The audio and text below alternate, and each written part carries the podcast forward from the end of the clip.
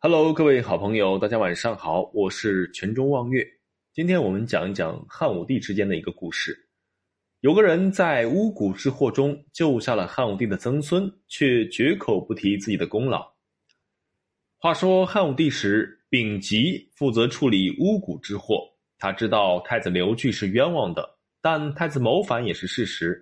出于同情心，丙吉一直拖着，好几年都没有给案件下结论。同时，丙吉还负责郡抵御。刘据的长孙子汉武帝的曾孙刘病已被关在丙吉负责监狱里。丙吉对这个曾孙很是照顾，挑选了一个谨慎厚道的女囚照顾他。公元前87年，汉武帝病重，有人说长安狱中有天子气，这可不是个好消息。莫非江山会有意外？汉武帝派人到监狱一个一个的查，不分轻重，一律杀掉。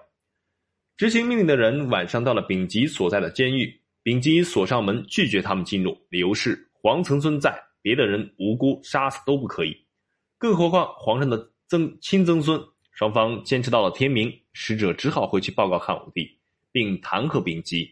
汉武帝忽然醒悟，太子刘据是冤枉的，曾孙也是自己的后代啊，莫非这就是天意？他没有再追究，而是大赦天下。汉武帝的继承人汉昭帝当了没几年皇帝就死了，死后没有留下继承人。大将军霍光派丙吉迎昌邑王刘贺继位，可是这刘贺除了好事别的都干，当了27天皇帝就被废了，皇帝的位置又空了，谁来当呢？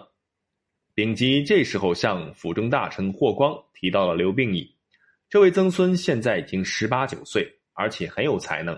霍光听后就派人和丙吉一起接了刘病已，后来改名刘询，就是后来的汉宣帝。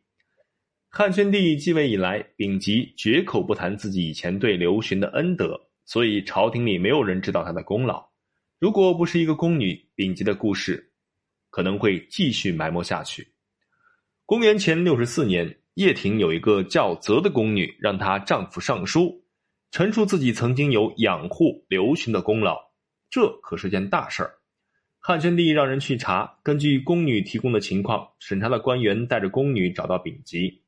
丙吉当然认识这个叫泽的宫女，他说泽曾经犯过养曾孙不谨慎的过错，挨过板子，哪里有功？倒是魏城的胡祖、淮阳的郭征卿有养育曾孙之恩。丙吉又分别上奏胡祖、郭征卿供养曾孙的功劳情况。汉宣帝这才知道自己小时候的故事，也知道了自己的恩人是谁，他下令寻找那两个人。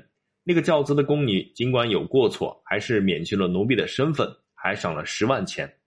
丙吉呢，当然也受封了，而且是瑞泽了好几代的子孙。